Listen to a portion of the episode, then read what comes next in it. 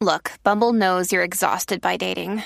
All the, must not take yourself too seriously, and 6'1" since that matters, and what do I even say other than, hey?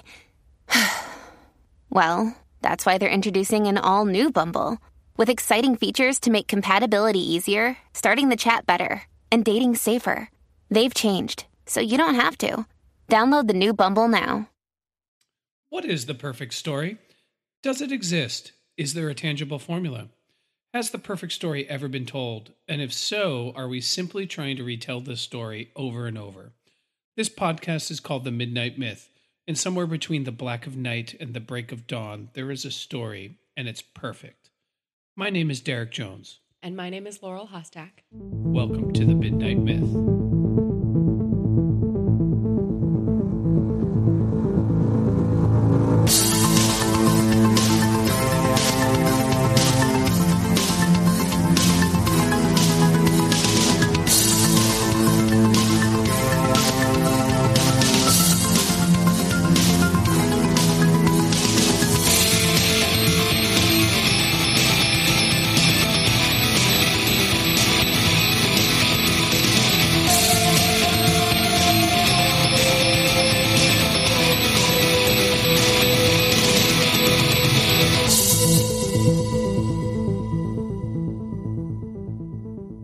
Welcome back to The Midnight Myth, everybody's favorite history, mythology, philosophy podcast where we analyze and discuss storytelling and where it seeps into our popular culture. As always, I am very excited to be here today and to talk to you folks for another Midnight Myth episode. We are doing a Midnight Myth special episode. We've never really done anything quite like this before. This is a first. We just got out of watching Avengers Endgame, the penultimate Avengers movie culminating 22 movies, a decade of time of the Marvel Cinematic Universe. And we knew we wanted to talk about it. We loved talking about Infinity War, and we have seen this movie now only once, and we are going to bring to you our Avengers Assemble episode. This being stated, highly important, this movie just came out this week for those of you who are up to date. So spoiler wall is up. We are going to have a no holds barred discussion about this movie. In particular, I'm interested in diving into some of the historical elements of this movie and meditating on some history that I have recently engaged with. But please see the movie before you listen to this, because we will spoil it. Yes, this is going to be heavy with Endgame spoilers. I'm happy to be here as well. I am newly rehydrated after not intaking any fluids for several hours before the movie because it was a long one, but I made it and I'm very excited, and I'm still stewing in sort of some of my reactions and my responses to this movie. But I think right out of the gate, we were able to make some major connections in history and mythology and philosophy as well, how we wanted to interpret this movie. And so I'm excited to do this sort of quick take on it, but also dig deep under the surface and figure out some of the themes that are at play underneath. Yeah, let's do it. Before we begin, Laurel, if people want to reach us in particular, if they want to support the podcast, how can they? So please hit us up on social media. Twitter is the best place to do that. Our Twitter is where it's at The Midnight Myth. You can also hit us up on Facebook or on Instagram at Midnight Myth Podcast. You can head over to our website, www.midnightmyth.com, for more content. There's going to be blogs that we update as often as we can. And you can sign up for our email newsletter there as well. And we'll only email you once a month or so with extra updates. You can also, at the website, click on the shop link and head over to our brand new merch store, which has t-shirts, sweatshirts, mugs, everything for The Midnight Myth and The Wheel of Ka, which is our Dark Tower sub podcast. And if you haven't yet, check out our Dark Tower sub podcast, The Wheel of Ka, with Derek and Steve. It's fantastic. They're doing excellent work, read along with Stephen King's The Dark Tower with us, and we hope you enjoy that extra content there. Yeah, and if you want 2 free audiobooks, I believe we have a banner on our website. This is true. If you click on, you can get 2 free audiobooks that will also help support the podcast. So if you're looking to catch up on sources, if we've inspired you about reading something, use our Audible link on www.midnightmyth.com. All right, enough shameless self-promoting and plugging. Right, yeah. Let us roll up our sleeves. Let us dust off our nanobite armor. Let us pick up our vibranium shield, and let's talk all things Avengers. My first question that I have for you, Laurel, we just got out of the movie. We grabbed a bite to eat. We've had a little preliminary discussion, but we've been pretty much inoculated to the opinions out there. I haven't been on social media in the precipice to the movie because I was worried about seeing a spoiler. I know you've done a little bit of social media. You've been a little more active on it. So, but I say this, I don't know what people are thinking and feeling. I just know that this movie is very popular. What is your quick reaction to Avengers Endgame? If you could sum it up succinctly in a paragraph, what would that paragraph be?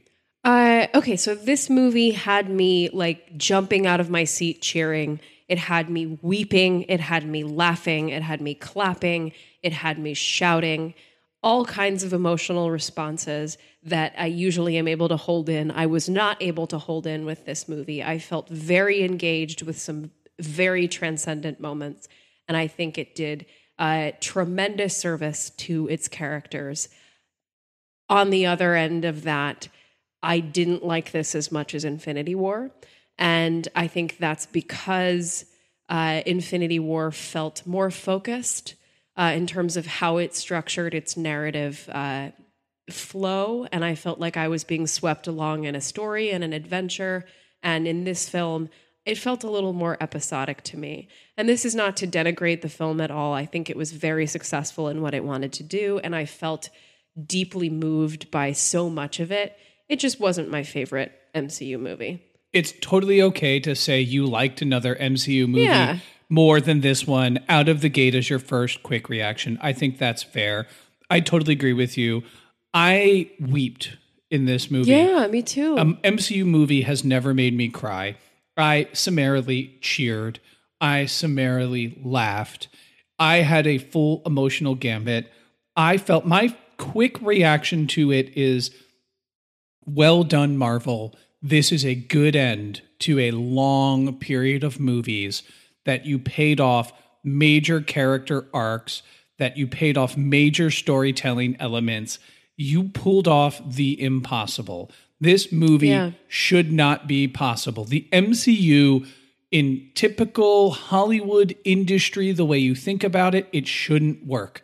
You shouldn't have this large of a group of so many amazing creative professionals able to work and focus on one vision that ended to one point, which was this movie, for 22 movies. That is incredibly impressive. I am in awe of it. I had so much fun. And I think that's my main takeaway. I had a blast in this movie. I got to see Captain America wield Mjolnir. I can't pronounce it. No, you said it right. Mjolnir, yeah. I got to see Captain America with the powers of Thor. Yeah. I got to see Thor swinging beer, and I got to see Iron Man pay off all of his arcs, and we'll get into the specifics. But my quick reaction was, well done. You paid off all of these things. As a fan of Marvel, as a fan of comics, I couldn't be happier with the way they ended it. And I think there are some interesting, deeper levels I'd like to engage the story with. Yeah, there's a lot to admire, so I appreciate that perspective. But before we do that, if you could, give me one standout amazing moment. It could be a scene, it could be a dialogue, and afterwards, maybe one moment that you were like, I would have liked to have seen something else or didn't really land. Okay, great. So I walked into this movie with just a slight amount of spoilage. I knew that the general plot was going to revolve around time travel. I had my suspicions about Tony dying, and I was seeing everybody tweeting about I love you 3000. So those were pretty confirmed as I went into it. But to speak to your question, I think the biggest emotional land for me surprises me, because as much as I like Captain America and have always enjoyed his films and have always enjoyed Chris Evans in the role, I've always been an Iron Man person. I've always been on that side of the coin, and I'm not as enamored of Captain America as a lot of people are, and I understand why people are. I just haven't been there. That's fair. But the final shot of this movie and the final moments of Steve finally getting to live the life that he's always wanted was so, so satisfying. You mean him and Peggy? Yeah, being with Peggy and us closing on them just dancing in their living room and knowing that they're about to have a life together. They're about to be married and truly get to spend all of the time that was lost together was just, there's no better gift that you could give either of those characters. And I was just tremendously moved by it. That's the moment that I was openly weeping and whimpering in the theater. And I just thought that was such a gift to them and to us. I love that. That's beautiful. Sorry to interrupt. Yeah, that's the moment that I want us to put out as a standout, even though there are so many. There are moments where I was just jumping out of my chair cheering. And then the second part of your question was maybe if you want to do a nitpick or a moment that didn't land, or if you want to use this to do another moment you thought was great, that too.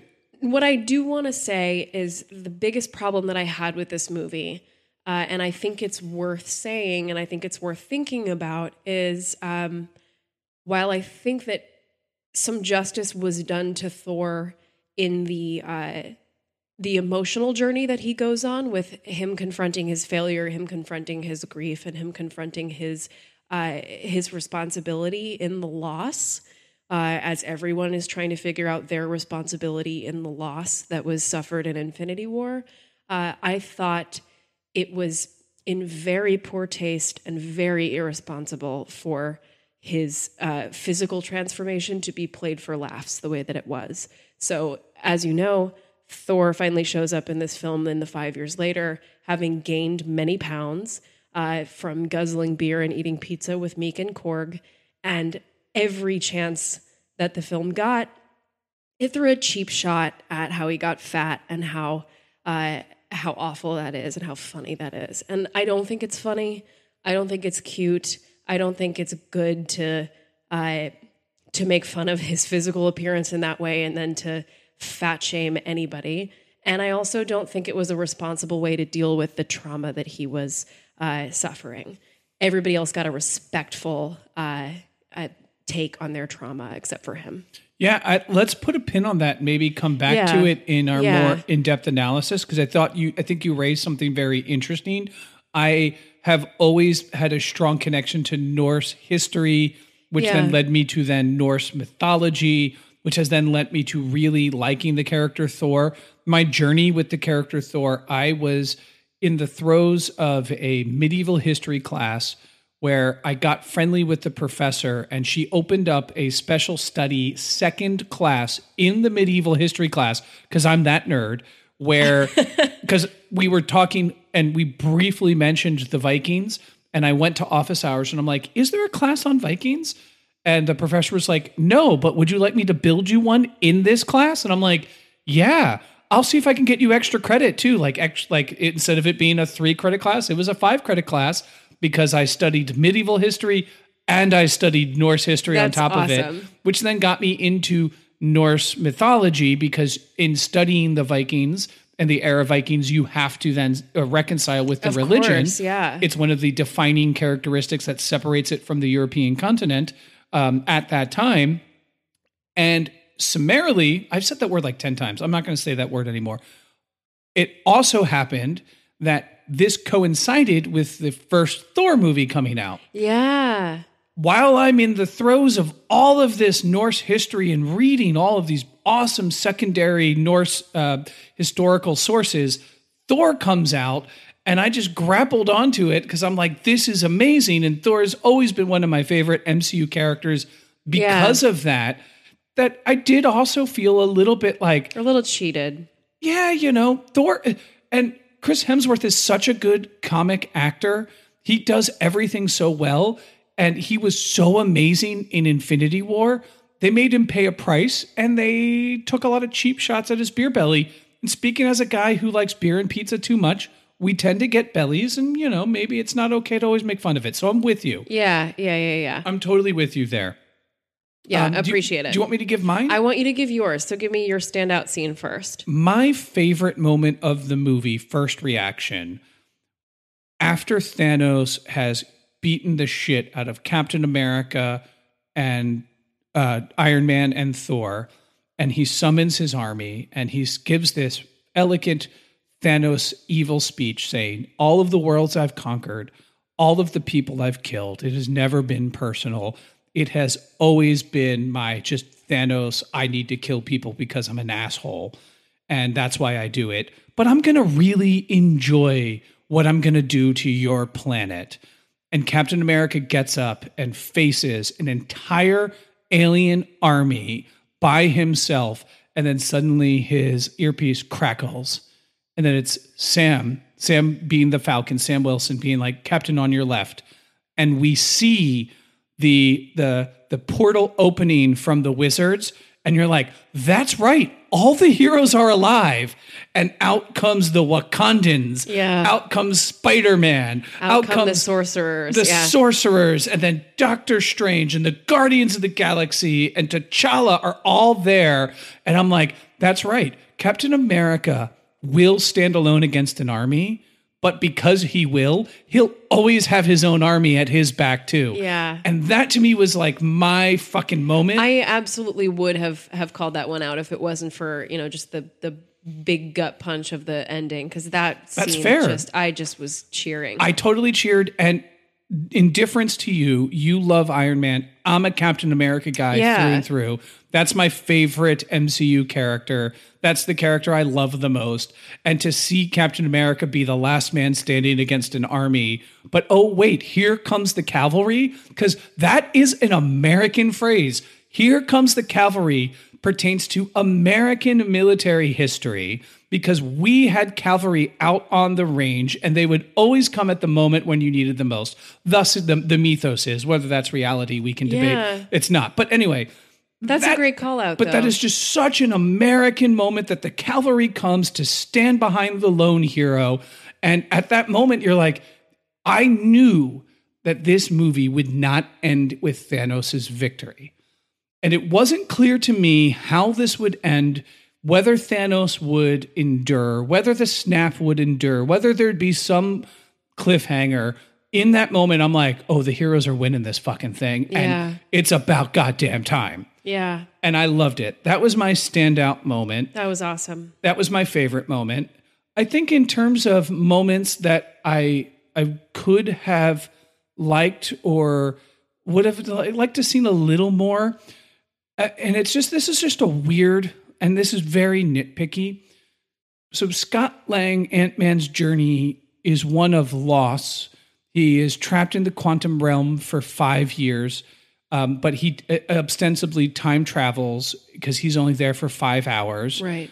And he wants to, like everyone else, reunite with his friends and family. And then Hope just kind of shows up and he's just like, oh, hey, let's just all go fight. And I'm like, oh, the other characters kind of got to live their reunite. And I felt like that one just seemed a little, oh, she's just here now? And yeah. That one just felt a little thrown in. Like, let's just throw the Wasp in. She's not a real character anyway, so no one's going to care that. Oh, wow. No one's really going to care that that's not going to matter. And, you know, Ant-Man and Wasp, their like rapport is like so to begin with anyway. And so I felt like that felt a little cheap when compared to what everyone else went through. In particular, in the first act, the way that Scott, e.g. Ant-Man, was thinking and feeling and how obsessed he was about righting this wrong. Yeah.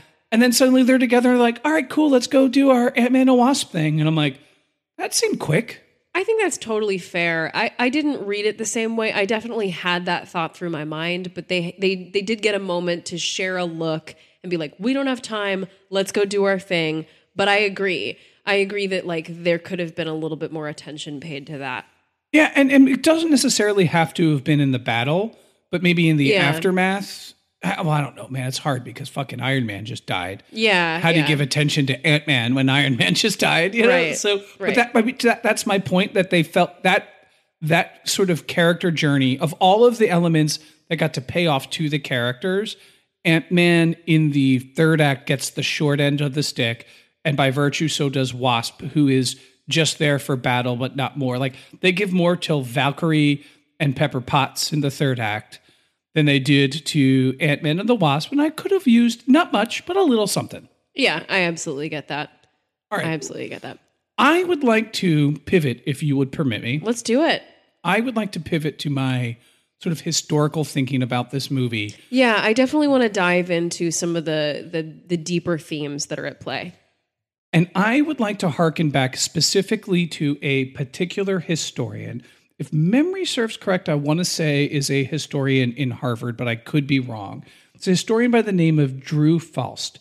In January of 2009, this historian wrote a book called This Republic of Suffering, Death in the American Civil War. And it's one of the best Civil War narratives that I've ever read. And I've read a few. I wouldn't say I'm an expert, but I've read a bunch. And we're talking the Civil War that happened in our country in 1860 to 1865, not Iron Man versus Captain America. Correct. The American Civil War. This is a book about the American Civil War. Great. And what this book details at great length is how Americans viewed and interacted with death in the Civil War, in the pre-Civil War, and then during the Civil War. And 600,000 Americans died in the Civil War. It is the bloodiest battle in the history of the North and South American continents, and there hasn't been a battle bloodier since or before that we know of. Previous to the Civil War, Americans had an idea of what a good death was, and a good death was that you made it to a ripe age, that you were surrounded by your family in your home, that you likely had a clergy member there with you to pray with you, to pray with your family. Or take your last confession. And they surrounded you until your last dying breath. And then they went forward with the burial ritual that would usually be in accordance with your particular religion, but usually buried in a casket with a priest of some sort that would give last rites there. And this was the idea of what it meant to die well as an American.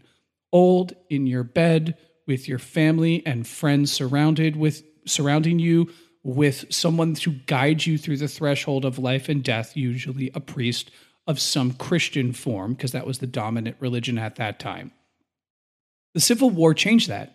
When over 500,000 people die in the short span of a few years, the ability to have that type of death ritual disappears. You're not talking about people that are dying when they are old. You're not talking about people dying with their families surrounding them. Plenty of bodies were unidentified. Plenty of bodies got buried in mass graves without funeral rites the way that you would have if you were being buried with your family. And it changed the relationship that America had to death. And the reason I bring this up is because I feel like there's a grieving of death happening throughout this movie. And we have the Thanos snap, and we have universal-wide genocide, and we get to see some moments how, in particular, Captain America and Black Widow are dealing with this in very early moments in the movie. And they're not dealing with it rather well, because the concept of what it means to have a good death has been stripped from them. There is now more death around them than they could ever think of, that they could ever imagine. And if you ask at the core, what does Captain America fight for? Why is Captain America fighting at all? What is he trying to do? He's trying to fight for liberty of individuals. Well, if those individuals are dead, there's no one to fight for. In essence, he's fighting for life. Yeah.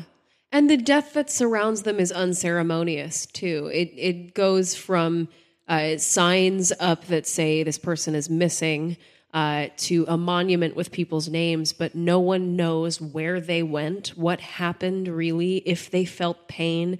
People, as in the opening moments of this movie, turn around and their entire family has disintegrated before their eyes. They are not able to have a proper burial. Yeah. They're not able to surround themselves with the necessary rituals. No sense of closure. Yeah. That help grieve, that say, we are shepherding this life at the end and on to the next life, whether you believe in a rebirth, whether you believe in an afterlife, like whatever your belief is, having that ritual is necessary in the grieving process. And confronted with death unimaginable on a scale that you can't even comprehend, how do we see them grieve in the beginning of this movie? Captain America is sitting in a group therapy. It's highly secularized. And the main message that Captain America is saying to them is, find a way to move on. That's what makes you brave. Yeah, you're going to cry because there's no more baseball. And you might not make it through salad. Maybe you'll make it to dessert. But if you get to that second date, you did something courageous, because we cannot physically cope, mentally cope, spiritually cope with half of the world dying in the time span of a snap of fingers. This also works with Black Widow, who's just like, man, the thing I was fighting for wasn't liberty, but she was fighting for the Avengers. She was fighting for her surrogate family. She was fighting to make sure that she could protect them and that they in turn could protect others. That was the cause that she needed to feel redeemed from being a ruthless assassin in her past. And she is separated from her best friend in Hawkeye, in Barton, who saved her from assassination and, brought her into the fold of S.H.I.E.L.D. And all she has left is just try to do whatever kind of avenging she can do on whatever scale that she can do. And it's left her cold, and it's left her hollow, and it's left her sitting there with Steve Rogers splitting a peanut butter sandwich thinking, my God, like, we just cannot possibly begin to grieve. I really appreciate this perspective. And what I'm gleaning from you citing this book, This Republic of Suffering, is that right? That is it. And it is a beautifully written history book. What I'm gleaning from that is that there is an assumption or an intention that the American psyche changed after the Civil War with our relationship to death, not just our rituals, but like we changed fundamentally in terms of how we perceive how you die and how you go. And I think what's really successful about relating that to this film and the Infinity Saga at large is the microcosm of the universe in America, the 13 colonies, or however many states there were at the time of the Civil War. I don't even remember. There were more than 13. Obviously, there were more than 13. They were expanding westward, and there were plenty of territories. But I don't remember how many there were at this point. But it was a small... Fun fact, the Civil War was fought over not the slavery in the original colonies, but slavery in the territories. Correct, yeah. And what would be slave states and not be slave states. Yeah. And the expansion of America westward. But anyway, I digress. But anyway, what I'm trying to get at here is that it's a small amount of people... in the cosmic scale of things, but so many people died that if you were an American, you knew someone who died. Everyone had tangible closeness to death. And what's happening with the transition between Infinity War and Endgame is everyone has lost someone. Everyone has lost multiple friends, lovers, family members, acquaintances, teachers, students. People have lost people, and no one is exempt from that. And so what you imagine going forward, if we don't undo this, we have changed the way that the universe's psyche processes death from here on out. Correct. And Thanos, who the name Thanos, we talked about this in our Infinity War podcast, is derived from the Greek word of death. Yeah. Thanos represents death. When Thanos confronts the heroes, Captain America, Thor, and Iron Man, and the third act of the film, when the four of them all battle, he says, thank you for this time traveling thing. I've realized that because you cannot fully grieve, I'm paraphrasing, and because of that, you'll find a way to try to undo what I need to do. My vision of the universe needs to be total in scope. I can't just massacre half of life.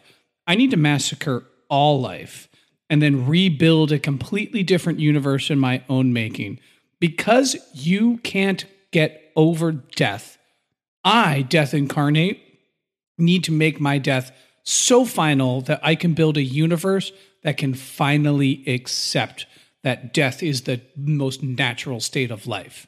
Yeah, he fully doubles down on this idea of being a god of death or a god of destruction, because in Infinity War, we saw him grapple with the sort of unilateral power that he thought he should be able to wield and he thought was moral for him to wield because he was the only one who could make this decision.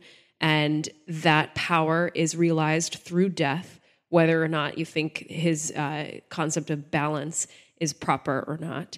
But then he doubles down and says, I'm going to destroy all of this so that everyone that I create will love me.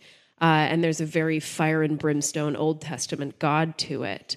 But I'm glad you brought up the Greek mythology connection there, because not only is Thanatos the derivative or the antecedent for Thanos' name, the personification of death or a sort of grim reaper figure of Greek mythology, it's also the name that Sigmund Freud gives to his psychological conception of the death drive that human beings have.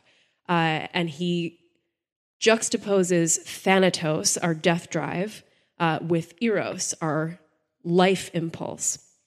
And I think with the culmination of this saga, we have the life impulse going head-to-head with the death drive, like what you said with Captain America fighting for life. And I wrote a blog on our website this week as we were sort of germinating on the Iron Man character study that we did in our previous episode, where I was thinking about how interesting it is to have Tony Stark going head-to-head with Thanos in Infinity War, which again comes to fruition in Endgame, and how very similar these two characters are in terms of their own superiority and their own conception of themselves as godlike, whether or not they would care to admit it. And Thanos having this destructive impulse, this desire to wield power through destruction, is in direct opposition to Tony's desire to wield power through creation. He chooses to create life in Ultron, in Vision, in the Iron Man suit itself. And I asked some questions in the blog about like how do we put these characters head to head and argue out how to best wield power, and how do we get Tony to a point where his creative impulse, his desire to create life, is productive instead of preemptively destructive in creating someone like Ultron. And I gotta say, this movie surprised me, even though I could have figured it out if I'd put my mind to it, but it hadn't become a father. And to put Thanos, this sort of big daddy figure, against Tony, who has always had issues with his own father, and have Tony be able to work out some of those issues by meeting his father face to face and being a good father to a young person, I think is really powerful and a great way to wrap up his saga. Okay, I love everything that you're saying and I love where you're going. And so let's talk about Tony a little bit too, because I think there are a few different layers to your point that I'd like to draw upon, if you don't mind me. Sure.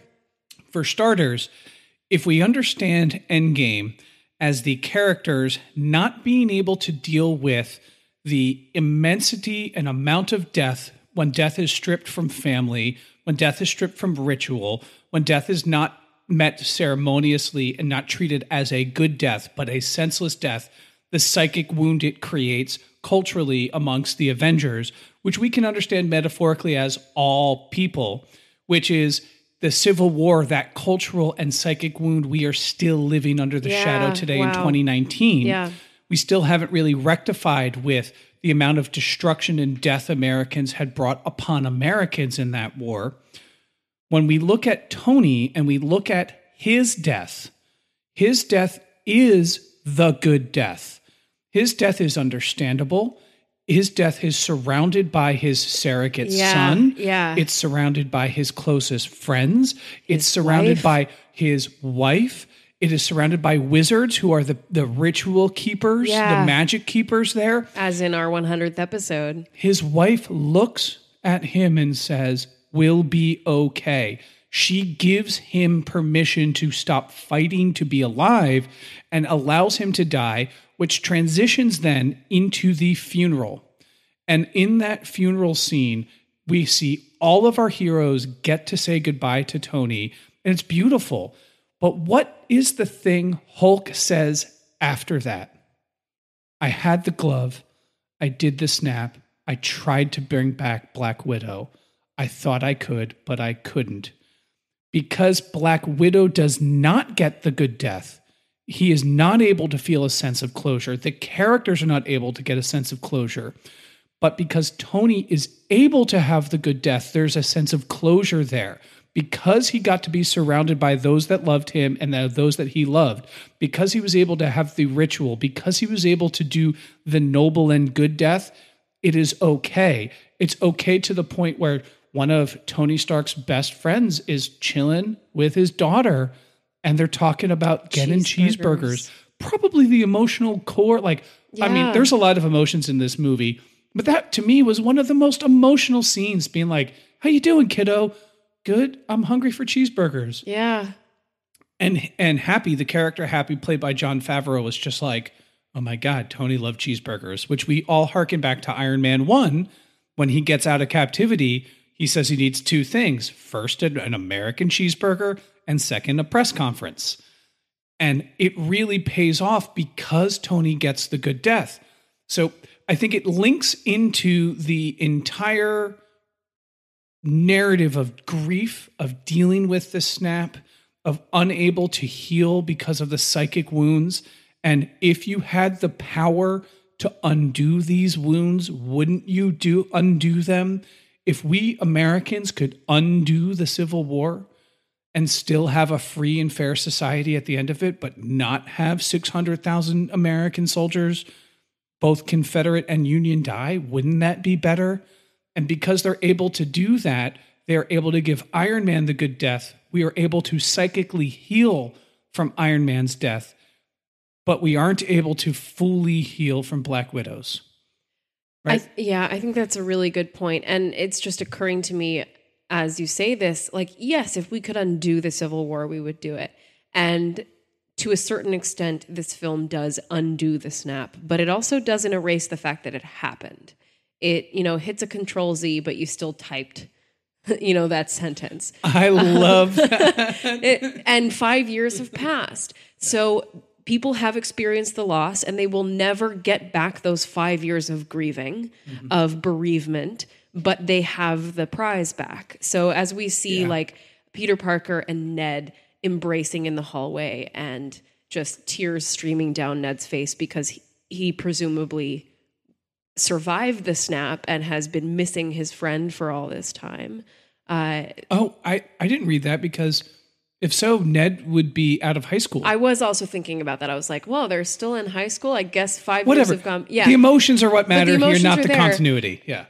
And Hawkeye's another great one where it's like his family comes back and they don't know what's happened, but he will never be able to unmake that scar of, seeing his family evaporate before him and then going on a killing spree. Yeah, you want to talk about the psychic wound of unable to grieve for the loss and unable to have a good death. Hawkeye just becomes a mass fucking murderer. Yeah. He becomes the Punisher. It's pretty wild. He's just like, if I think that you're a bad person, I'm just going to kill you and no one and nothing can stop me. And I mean, that is the psychic wound of Thanos, of the Thanatos, just completely manifest literally in the flesh. And I think that was necessary in this movie to show the wound that Thanos had left, that it had left on the culture, and that wound is not healable because it will never have the ritual. That wound will echo in perpetuity, which Thanos recognizes, which is why when he's like, I'm going to get the gauntlet again, and I'm just going to undo it all so that none of this ever happened. I am inevitable, as he says. Absolutely. And the psychic wound is inevitable. Grief is inevitable. And you mentioned another, line that I think is an interesting theme of the movie is that all the money in the world can't buy back time. Oh, it's so good. That's so good. In a movie where time travel is one of the biggest mechanics, I thought that was a very interesting thing to meditate on because once you waste time, you can't get it back. But what if you can travel through time? And I think this movie says definitively there are things that happen that no matter what your power, no matter what your timeline, no matter what your magical abilities or godlike abilities or super science-like abilities will still happen. Yeah, well, Tony can't get his childhood back. He can begin to recognize his own faults. He can begin to recognize the fallibility of his father, and he can begin to forgive his father, but he can't get his childhood back. And that's a bittersweet realization. And the only character who's able to get an ounce of time back is Cap at the end of this through a loophole. But all of us have to live with the fact that we can't turn back time. We have to keep moving forward. We have to move on. But we can begin to repair those wounds in the past if we're able to recognize them and confront them, even if it's not literally being able to see, your deceased father face to face. It's how do I begin to reconcile myself with the wounds I have been carrying from the past? Absolutely. Another big theme that we can understand as being closed through Tony is the theme of father issues. Yes. Which is also implicit in the mythological tug between God the Father and the humans, fighting for who has more control over the promised land, when you have an angry, vengeful god like Thanos, or is it an angry, vengeful god like Odin, or is it a more loving and caring God the way that Captain America views God? And there is this also literal between characters dealing with their parents and their parents' trauma, in particular with males dealing with the sins of their fathers coming down on them, which is also literal between Odin and Thor, between Howard Stark and Tony Stark, between Thanos and his children.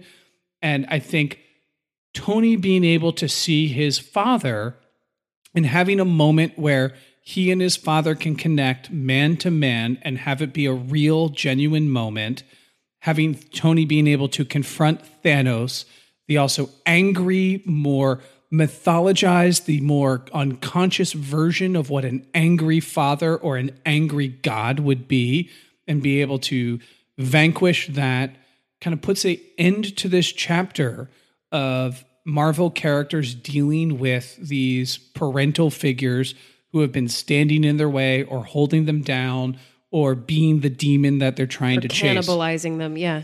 And I think that this is the end of that phase of Marvel. I mean, Black Panther has it dealing with the sins of his father. Yeah. Spider-Man's problem is that he doesn't have a father figure. Then Tony comes in as a father figure, but he's imperfect. Now Tony Stark is gone. So I think they have kind of wiped this theme clean by having Tony finally getting over his father issues, having Tony finally being able to defeat Thanos means that we are now finally able to move on, having Thor hanging out with the Asgardians of the Galaxy, which I'm really excited for that movie now. Yeah. Thor with the Guardians of the Galaxy, sign me up. So his main issue isn't dealing with his father's legacy. He has left all that behind. Captain America gets to die an old, happy man who lived his long and good, mid-20th century American life. Fantastic. And now we get to see the next era and the next theme. Yeah, it's occurring to me as you say this, and this is just because we've just come from the theater that this is just now arriving in my brain, but Tony coming face-to-face with Howard Stark is very much an echo of that scene in Civil War where he does the sort of AI virtual reality reconciliation with his parents the night before they die, where he's like, what if you could go back? What if you could relive these moments and have them turn out a different way? And of course, you know, things don't turn out a different way. It still turns out the way that it does, but he does have the chance to symbolically say goodbye. And what I think that's sort of metaphorically saying here is that, no, we can't go back and change the past, of course. I can't go back and make my father be better or more attentive to me, but I can confront the issue within myself, and I can give a little bit more. I can give a little bit more forgiveness and love to the issue and come out the other side a stronger person. And our fathers are not these angry gods of our childhood memory that bed into us subconsciously and that manifest mythologically into characters like Thanos. In fact, you get Howard Stark being like, man, you know, my dad's lesson was the belt. And then you have Howard Stark being like, you know, I love my son. I'm going to do right by him, but I'm kind of a selfish narcissist because my dad beat me. And then we get to see Tony Stark with his daughter finally being a more loving and caring parent. And I think that is a very American journey that we as, you know, adult millennials can relate to. My dad was beaten with a belt by his father, who was the angry god. My father did everything in his power to not beat me with a belt and loved me, but still made mistakes. Yeah, of course. Because he's a human being, right? And then we are going to look at our children, our metaphorical future children, and we're going to try to get a little bit better, a little more caring, a little more nurturing, raise people a little more empathetically. And we see that generationally within the Stark family, and it's a sign of hope. It is a sign that, and one of the only characters, interestingly enough, now that we're on the Tony Stark train here, that doesn't want to undo the snap in the first act of the movie is Tony. Because he's gained something. Yeah, he has a life. When you are able to have life and for Tony to be a parent, it means more to him than undoing the damage that was done. And he resists his call to adventure to, you know, develop time travel. Of course, he's Tony Stark. He still ends up doing it. Yeah, he can't help it. Because that's what heroes do. He can't stop being a hero all of a sudden. And he's a creative hero, yeah. And he's just like, and he's also a mad scientist. So if I can invent time travel, why shouldn't I? And I could probably undo the snap, so why shouldn't I? But yeah, all really interesting things happening with this movie. Well, and the mythological component to this line of inquiry we've been on is Thanos being the mad Titan is an analog of Kronos, who is one of the Titans who walked the earth before the, you know, pantheon of deities that we know from Greek mythology is. Yeah, we're talking Greek mythology. Yeah, as like Zeus and his progeny. Zeus's father was Kronos, and he had several children and thought that one of them, or it was prophesied that one of them would rise up and destroy him. So he tried to eat all of his children, and only Zeus escaped. And this manifests in so many stories. It's in Harry Potter with Voldemort trying to neutralize Harry. It is in Star Wars, obviously, with the generational conflict between Darth Vader and Luke Skywalker.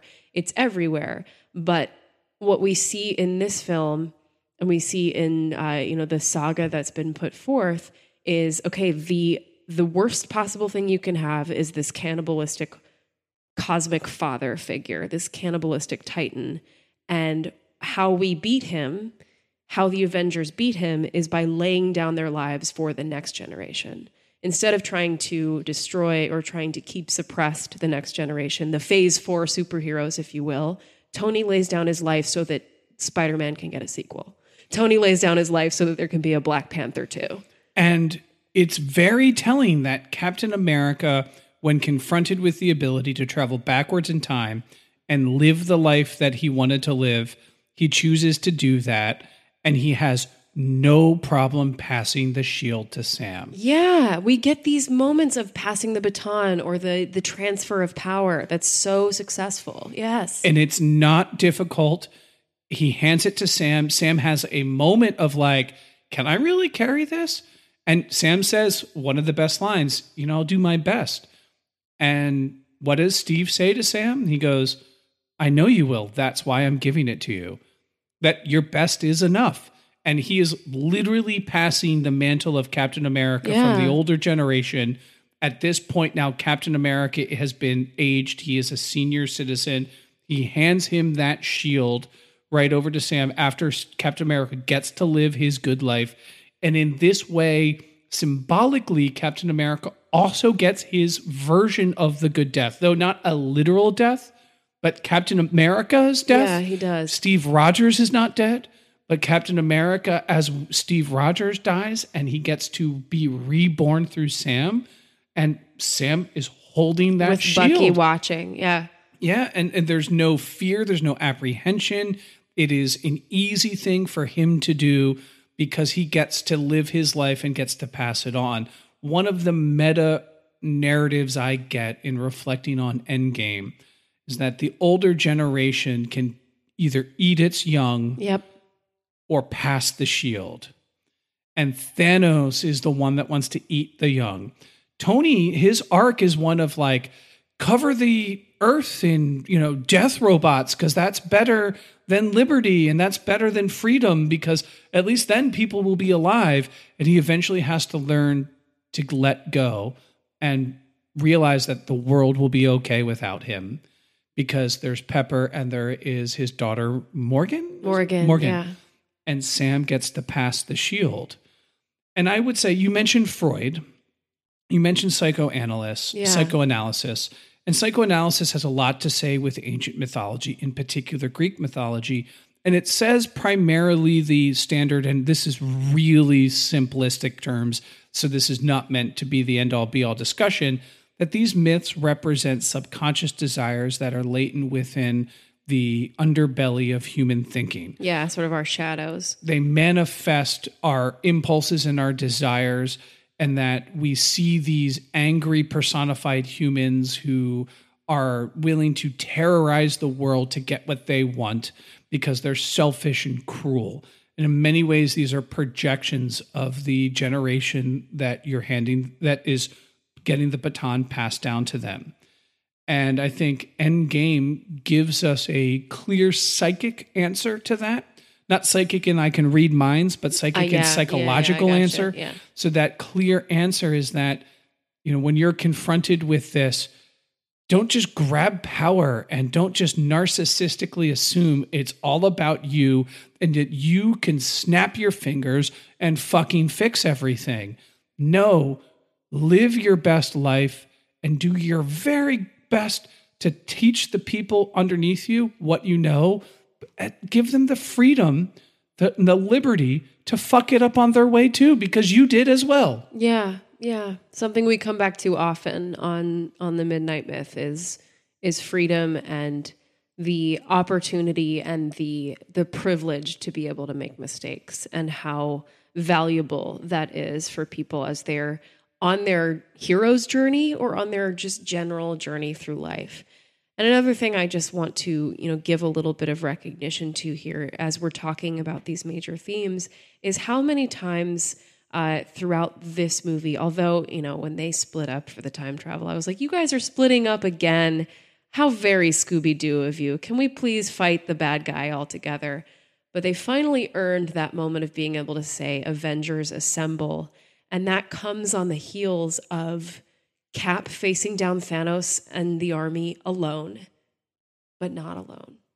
And Captain Marvel about to, you know, rush across the battlefield with the new Infinity Gauntlet in her hand, alone, but not alone, because all of the women of the Avengers and the entire MCU are going to back her up. And they're all going to back each other up, because each one of them would fight alone, would absolutely lay down their life for everybody else. But here's the thing. You don't all have to. You don't have to go in alone, because we're here, we're behind you, and we're ready to assemble to fight for you. Yeah, I love that. Can I give another moment that I think stands out to me? We were discussing this before we started recording, but I just love that before they all time traveled, Captain America, Steve Rogers, gives his like big rousing, yeah. This is how we're going to do it. This is how we're going to win. No excuses, no mistakes. We're going to undo the snap. And I love that in that moment, the camera goes to Rocket. Rocket goes, wow, he's really good at that. And the reason I love that moment is because Rocket is ever the sarcastic. He is ever the poking the hole in things. Yeah. He is always mocking everyone and everything. Rocket is a character that is cynicism manifest. Or bathos personified, yeah. Absolutely. And even he's just like, damn, that Captain America guy is really good at these speeches. Yeah, he can't make fun of it. He has nothing to say. And he also, just other great Rocket moments. Now, I'm being a little bit of a fanboy here. He fucking slaps Thor. Yeah. He's just like, Thor, get your fucking head on right. We're here to do a mission. I lost everyone too. You're not the only one in pain, you asshole. And I loved, Rocket was really good in this movie. Did you pick up on, as he's running through Asgard with the ether, did you pick up on the Asgardians being like, catch that rabbit? Yes, I totally heard them say, catch that rabbit. That was really great. That was very, very cool. I mean, yeah, just a lot of really good, fun moments like that. I mean, Marvel understands, and in particular, the Marvel Cinematic Universe understands how to balance payoff for fans, mainstream accessibility, and deep themes, and they can balance those things very well. They can balance them and deliver on those goods. And as long as they continue to do things like the character Thanos, things like characters like Iron Man, Thor, and Captain America, and as long as they do justice to them, I do predict they will be a huge powerhouse force in cinema for a long time. And just the way that great conflicts have changed the way that we psychologically understand huge concepts like life and death, the MCU has absolutely changed our concept and our psyche around entertainment. It's kind of wild to think about how 10 years ago, we saw movies in a totally different way. And it's interesting to think about what our concept of storytelling is going to be going forward for the generation that has grown up with this in their life from the moment they were born. How are we going to understand storytelling and communal storytelling? They're big questions, but I'm interested to see how we answer them. And I don't know where Endgame is going to land for me ultimately in cinematic history, ultimately in how I view the MCU. Because I do find as I rewatch Marvel movies, my opinion from them out of the theater tends to shift, and sometimes weird ways. And wildly. Yeah. So I would never think in 2019, the first Thor movie would be one of my favorite Marvel movies still. Because there was a while where I'm like, well, that's obviously one of the worst. And I never thought in 2019, I'd say Civil War is one of my least favorite Marvel movies. Yeah. When I first saw it, I thought, how could Marvel movies get any better? My opinion on them tends to shift and change, but I do appreciate the cultural zeitgeist that we're in and that how Marvel is able to capture it and capture it in a way that is both uniquely American and that is both uniquely creative and also logistically so fucking impressive. Yeah, for sure. Do you have a final thought? Just that I love you 3,000. And until next time, guys, be kind. Be kind.